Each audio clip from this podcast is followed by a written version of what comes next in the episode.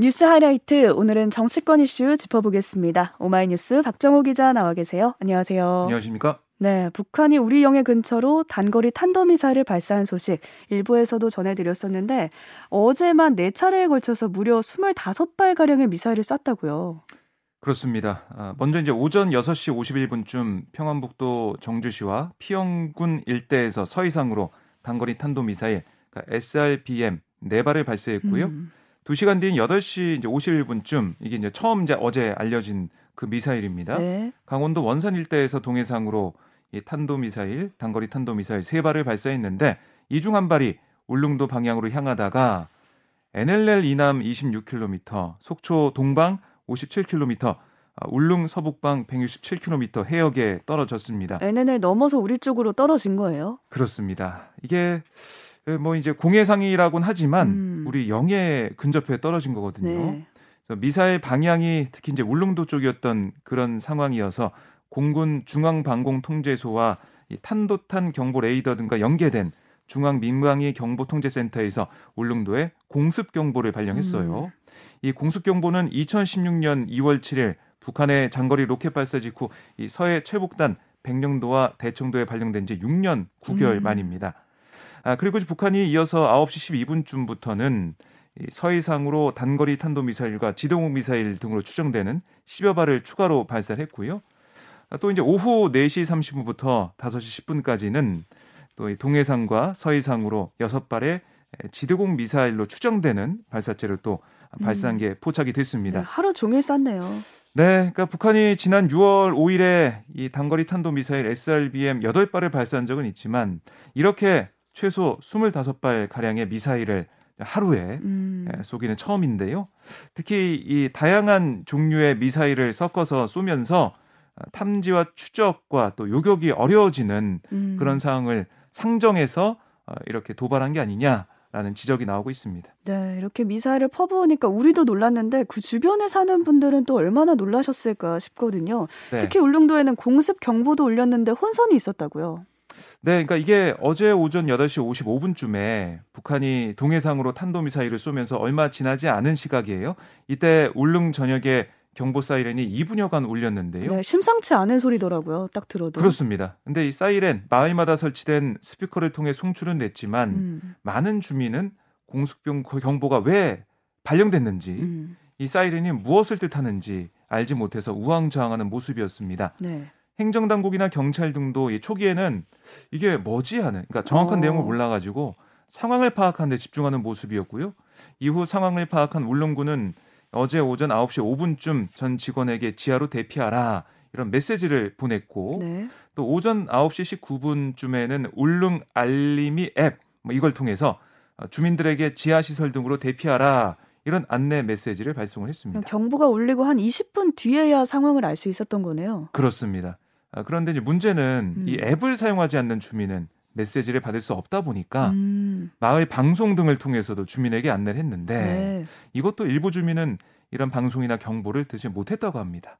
아. 또 그리고 이 경북도 어, 경북도도 통신국 기지국을 통해서 동일 지역에 있는 모든 휴대전화에 재난 문자를 긴급히 송출하는 서비스를 할 수 있거든요. 음. 근데 이걸 또 제공하지 않았어요. 네. 경북도 관계자 얘기를 들어보면 중앙에서 공습 경보를 발령해서 사이렌을 울린 만큼 중앙에서 긴급 재난 문자를 함께 보낼 걸로 판단했다. 음. 그리고 울릉군에서도 요청이 없었다. 아. 이렇게 설명을 했습니다. 네. 아, 그리고 여기다가 많은 주민은 대피소가 어디 있지? 이거요. 음. 대피소 어디 있는지 몰랐던 거예요. 당황하는 모습을 보였는데요. 어제 이제 드러난 이런 혼선과 혼란 이걸 막기 위한 대책이 절실해 보입니다. 네, 경보는 울리고 대피하라고 문자는 또 오는데 대피소가 어딘지 모르는 그런 당황스러운 연속이었습니다.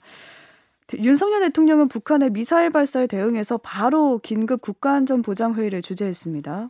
네, 윤 대통령은 이 북한 도발이 분단 이후 처음으로 북방 한계선 그러니까 LLL을 침범해 자행된 그러니까 미사일에 의한 실질적인 영토 침해 행위다. 우리 사회와 한미 동맹을 흔들어 보려는 북한의 어떠한 시도도 통하지 않을 거다라고 밝혔고요. 아, 뭐 이어서 이제 북한 도발이 분명한 대가를 치르도록 엄정한 대응을 신속히 취하라라고 지시를 음. 했습니다. 특히 어제 NSC 회의에서는 반인도적, 반인륜적인 그런 도발이다라는 아, 그런 비판도 나왔는데요.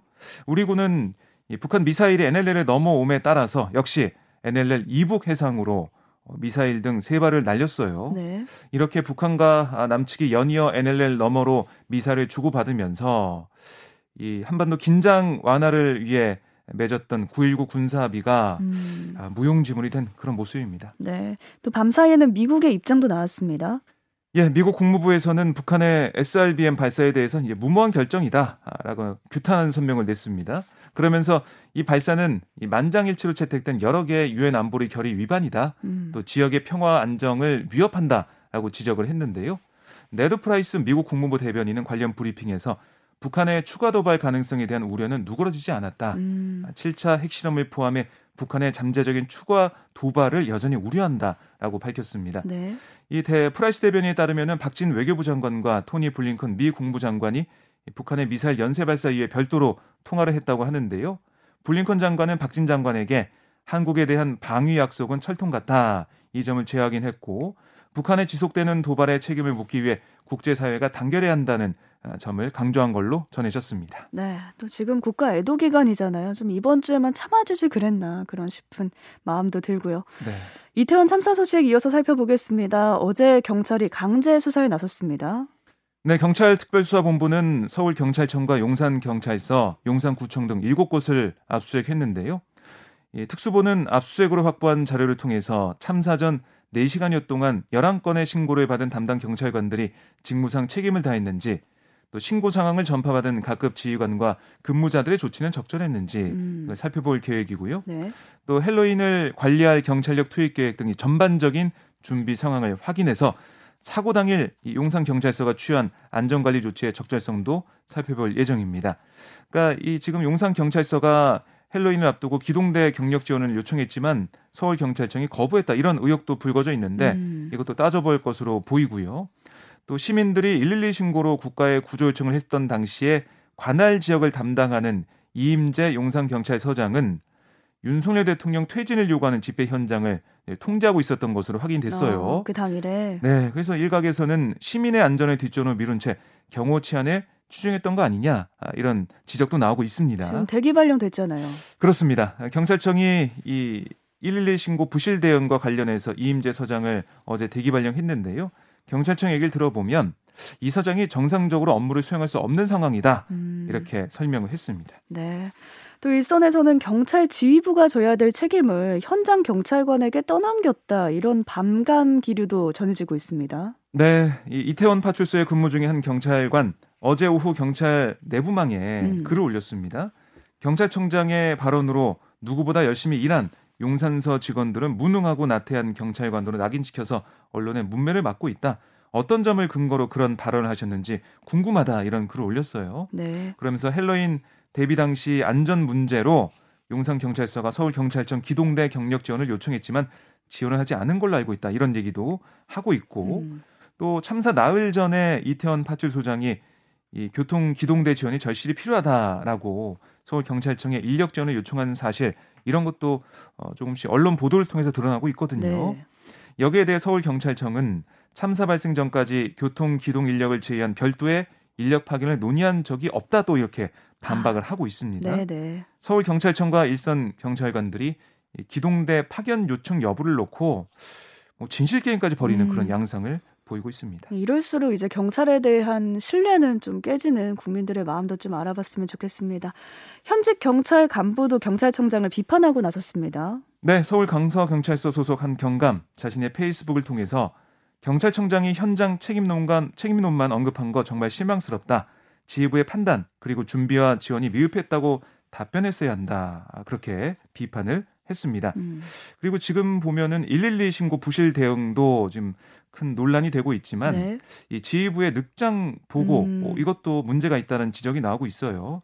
아, 그래서 이 지휘부가 언제 보고를 받았냐 음. 이것도 지금 시간이 드러나고 있거든요. 네. 어, 이 11건의 112 신고에 대해서 뭐 출, 출동 안 한 사안도 있었다라는 지적도 나오고 있는 그런 상황이고 지금 보면은 어, 지휘부, 그러니까 우선은 용산 경찰서장 같은 경우는 참사 2분 뒤, 그러니까 오후 10시 17분에 이태원 참사 현장에 도착을 했습니다. 음. 아, 그런데 그 윗선인 김광호 서울 경찰청장에겐 이 참사 발생 1시간 19분 뒤인 11시 34분에 처음 보고를 했다라는 거예요. 어, 당시 집에 있던 김 청장은 이 전화를 받지 못해서 2분 뒤에 용산 서장에게 전화해서 참사 발생 사실을 인지했습니다. 음. 그러니까 참사 발생 1시간 21분 만에 서울 경찰청장이 알게 된 거고요. 네. 또 사고 수습의 최일선에 있어야 할 윤희군 경찰청장은 이 김광호 청장이 보고를 받은 뒤 48분이나 지난 그러니까 30일 오전 0시 14분에야 경찰청 상황 1 담당관에게 발생 사실을 최초 음. 보고를 받았습니다. 네. 참사가 발생한 지 거의 2시간이 지난 뒤고 이때는 뭐 언론을 통해서 수십 명이 심정지 상태다라는 보도가 나오던 그런 시점이었거든요. 이미 국민들이 알고 있었거든요. 이때. 그렇습니다. 근데 이때 이제 윤희건 청장이 알았다는 거고 음. 또 경찰을 관할하는 행안부의 이상민 장관은 참사 발생 1시간 5분 뒤인 오후 11시 20분에야 아, 경찰 집보가 아닌 행안부 내부 알림 문자를 통해 사고 사실을 처음 알게 됐습니다. 네. 이것도 참 이해가 안 되는 부분이고 대통령실은 특히 이제 행안부 장관이나 경찰 보고선이 아닌 소방청 상황실에서 첫 보고를 직접 받았어요. 음. 그래서 이 10시 53분에 소방청 상황실에서 대통령실 국정상황실로 사고 내용을 통보했다라는 게 대통령실의 설명이고 사고 사항을 확인한 국정상황실장이 밤 11시 1분 윤석열 대통령에게 사고 발생 사실을 보고했다. 네. 이렇게 설명을 했습니다. 이걸 종합해 보면 이상민 장관의 상관 이상민 장관은 상관인 윤 대통령보다 19분이나 늦게 참사 발생 사실을 인지했다는 음. 얘기예요. 아, 그리고 경찰청장 역시 상관인 이상민 장관보다 54분 뒤에서야 사고를 처음 안 겁니다. 음. 그러니까 서울 경찰청장도 상관인 경찰청장보단 빨랐지만 이상민 장관보다는 또 16분 늦었어요. 네. 그러니까 이렇게 보다 보니까 참사 발생을 처음 알게 된 시점 순으로 보면 윤 대통령이 가장 빨랐고 음. 그다음에 행안부 장관, 서울청장, 경찰청장 이렇게 순위 되거든요. 네. 뭐 이게 통상적 상하 지휘 계통과 크게 다르잖아요. 음. 왜 이렇게 보고가 늦었는지 봐야 될 것 같고 경찰청장과 서울청장의 첫 보고 시점 이거는 유럽 출장 중이던 오세훈 서울시장 오 시장이 11시 20분에 보고를 받았다고 해요. 그러니까 유럽에 있던 오세훈 시장 보고받은 시점보다 늦었습니다. 네. 그래서 과연 어떤 일이 있었는지 이것도 음. 밝혀야 될 부분이고 그러니까 112 신고 이 조치를 못했다. 그러니까 일선 경찰관들에게만 책임을 넘기는 그런 이제 분위기가 만들어지고 있었는데 그럼 지휘 계통은 어떻게 된 거냐라는 비판이 계속 있을 것 같습니다. 네, 타임라인을 쭉 설명해 주셨는데 이 보고 체계가 어떻게 되는 건지 그리고 어떻게 해서 지금 먼저 윤석열 대통령이 알고 나서 그 밑에 분들이 알게 된 건지 이것도 좀 살펴봐야 될 부분인 것 같습니다. 네. 정치권도 112 신고 녹취록이 공개되면서 추모 정국이 좀 바뀌는 분위기예요. 네, 민주당은 이상민 장관과 윤희군 경찰청장 등 관련 책임자의 파면을 공식 요구하면서 대여 공세에 본격적으로 불을 붙였는데요. 박홍근 원내대표는 이 직접 112 녹취록의 주요 내용을 읽어 내려간 다음에 결코 막을 수 없던 참사가 아니었다. 음. 하지만 참사 직후 대통령, 총리, 장관, 시장, 구청장, 경찰서장 등 누구 하나 사죄한다고 말하지 않았다라고 비판을 했습니다. 네. 또 이상민 장관과 윤희근 청장을 즉각 파면하고 사법 조치해야 된다라는 주장도 계속 하고 있는 거고요. 정의당도 어, 윤 대통령에게 이 장관과 윤 청장을 즉각 파면할 것과 대국민 사과할 것을 강력히 촉구를 했습니다. 네, 야당은 뭐 그럴 수 있다고 치지만 지금 국민의힘도 입장이 조금 달라진 것 같거든요. 정부 책임론의 일정 부분 수긍하는 모습 보이고 있습니다. 네, 그러니까 이 112 녹취록 파장이 워낙에 음. 크다라고 볼 수가 있겠고요. 또 일각에서는 경찰의 이제 문제점만 너무 부각시킨 게 아니냐 이런 지적도 나오고 음. 있는데 음. 어제 정진석 비상대책위원장이 당 비대위에서 얘기한 걸 보면 왜 충분한 현장 조치가 취해지지 않았는지 그 원인은 반드시 밝혀져야 한다. 그리고 응당한 책임을 물어야 한다라고 설명을 했고요. 네. 주호영 원내대표도 국가 애도 기간이 지나면 철저한 원인 규명과 그에 상응하는 책임 추궁이 불가피할 것으로 보인다 라고 밝혔습니다. 음. 아, 다만 국민의힘은 책임자 문책이 필요함을 인정하면서도 사태 수습과 피해자 지원이 우선이다 이 점을 들면서 현 시점에 인사 조치는 시기상조다 이런 입장을 음. 보이고 있는데요. 네. 하지만 이 당내에서는 뭐 계속해서 어, 빨리 경질을 해야 된다 이런 얘기가 나오고 음. 있어요. 음. 유력 당권 주자인 안철수 의원, 윤희건 청장 즉시 경질하고 이상민 장관은 자진 사퇴하라라고 촉구를 했는데 네. 뭐 유승민 전 의원도 계속해서 이상민 장관 파면 얘기를 하고 있고 그러니까 경질 대상과 규모를 놓고 어, 어느 선까지 음. 물러나야 되느냐, 뭐 파면해야 되느냐 이걸 놓고 어, 여야 공방이 아마 국가 애도 기간 끝난 다음에 있지 않을까 좀 예상을 해봅니다. 네, 그렇게 점점 이제 추모 전국이 접어들고 있는 듯한 느낌이 듭니다. 네. 어제 전해드렸었는데 한덕수 국무총리가 참사와 관련한 외신 기자회견에서 농담을 하면서 좀 웃음을 지은 태도가 논란이 됐었거든요. 결국 한 총리가 사과를 했다고요. 네, 한 총리가 그제 오후 진행한 이태원 참사 관련 외신 기자 회견에서 한 외신 기자가 누구의 잘못도 아닌 것 같은 이런 상황에서 한국 정부 책임의 시작과 끝은 어디라고 보는가라고 음. 어, 지적하면서 질문했어요. 네. 그랬더니 한 총리는 경찰 수사에 의해서 책임질 사람이 있다면 당연히 책임을 져야 하고 국민의 생명과 안전에 책임지는 건 정부의 무한 책임이다 이렇게 답을 했습니다. 음. 그런데 이 답변을 한 뒤에 현장 동시통역기기 음성 전송에 문제가 생기자 어, 그 상황에서 한 총리가 뭐라고 했냐면 잘 안 들리는 것에 책임져야 할 사람의 첫 번째와 마지막 책임은 뭔가요? 라고 어, 미소를 지으면서 농담을 했는데요. 그러니까 외신 기자의 질문을 따서 이제 농담을 그렇습니다. 한 거죠. 어, 지금 말장난, 음. 뭐, 뭐, 농담 뭐 했다라고 볼 수가 있고 또 표정도 문제가 있다 음. 얘기가 나오고 있는데 이 발언이 어, 그 부분이 SNS에 영상이 퍼졌어요. 비판 여론이 있었고요. 이재명 민주당 대표도 어제 당 최고위원 회의에서 경악할 장면이다. 사태 수습에 총력을 다해야 할 총리가 외신 기자 간담회장에서 농담을 했다. 음. 그 자리가 농담할 자리인가라고 비판을 했습니다. 네. 또 유승민 전 국민의힘 의원도 SNS에 저런 사람이 총리라니 이 나라가 똑바로 갈 수 있겠습니까? 라며 대통령은 정부를 재구성하겠다는 각오로 엄정하게 이번 참사의 책임을 물어야 한다. 음. 대통령의 결단을 촉구한다라고 SNS에 썼어요. 네. 이렇게 파장이 커지자 한 총리는 경위와 무관하게 국민들의 마음을 불편하게 해드린 점 사과드린다라는 총리실 입장문을 내놨지만 음. 부적절한 답변 태도를 지적하는 목소리 계속 이어지고 있습니다. 네. 왜 그랬을까라는 의문이 좀 듭니다. 네. 추모 기간 공직자의 술자리 소식 또 하루에 하나씩 나오는 것 같은데 이번에는 싸움도 벌어졌어요. 전남도 의원들의 저녁 식사 자리에 술병이 올라온 거를 한 기자가 딱 목격을 한 거예요. 근데 이걸 취재하려고 하니까 몸싸움이 벌어진 거죠. 네.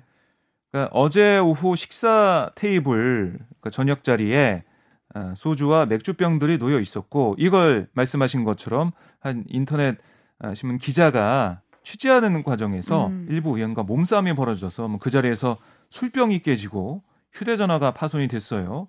이 저녁 식사 자리에 참석한 도의원 모두 민주당 소속입니다. 네. 이 자리에 있었던 한 의원 어떤 얘기를 했냐면 식당 측에서 의례적으로 테이블에 소주와 맥주를 세팅해 놨다. 아, 먹은 건 아니고. 네. 이태원 참사 애도 기간이어서 술을 입에 대지 않았는데 음. 기자가 오해를 했고 나중에 오해를 풀었다. 이렇게 설명을 했는데요.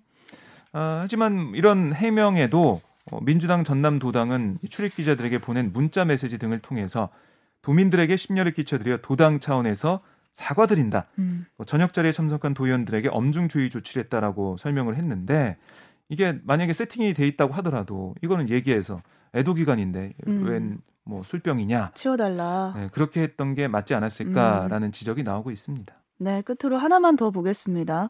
경찰청이 참사 발생 이틀 뒤에 주요 시민단체의 동향과 언론 보도 추이 정보를 분석해서 내부 문건을 작성했다.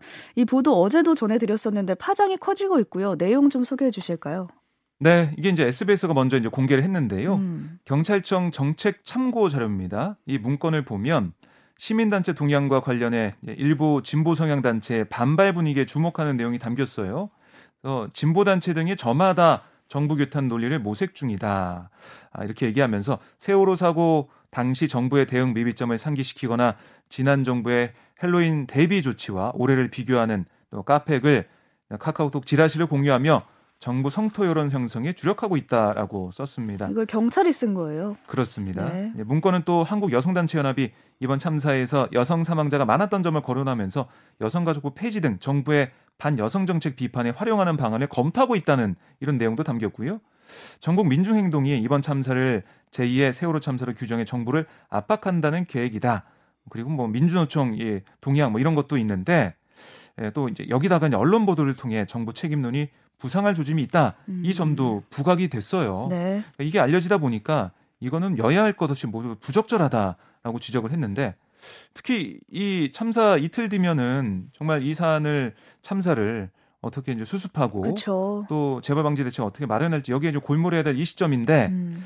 이 정부가 어떻게든 뭐 비판해서 책임론에서 어, 좀 물러나 있을 방법 그리고 어떻게 하면은 이 비판 여론을 좀 피해 볼까라는 거기에만 골몰한 게 아니냐. 음. 경찰도 이 보고서를 만들어서 윗선이 이제 보고를 한 그런 정황이 보이는데 여기에만 또 관심을 가져, 가지고 있었던 게 아니냐는 비판이 나오고 있습니다. 네, 그런 비판 피할 수 없을 것 같고요. 문건에 언급된 시민사회 단체들도 반발을 하고 있는 상태입니다. 여기까지 듣겠습니다. 오마이뉴스 박정호 기자와 함께했습니다. 고맙습니다. 고맙습니다.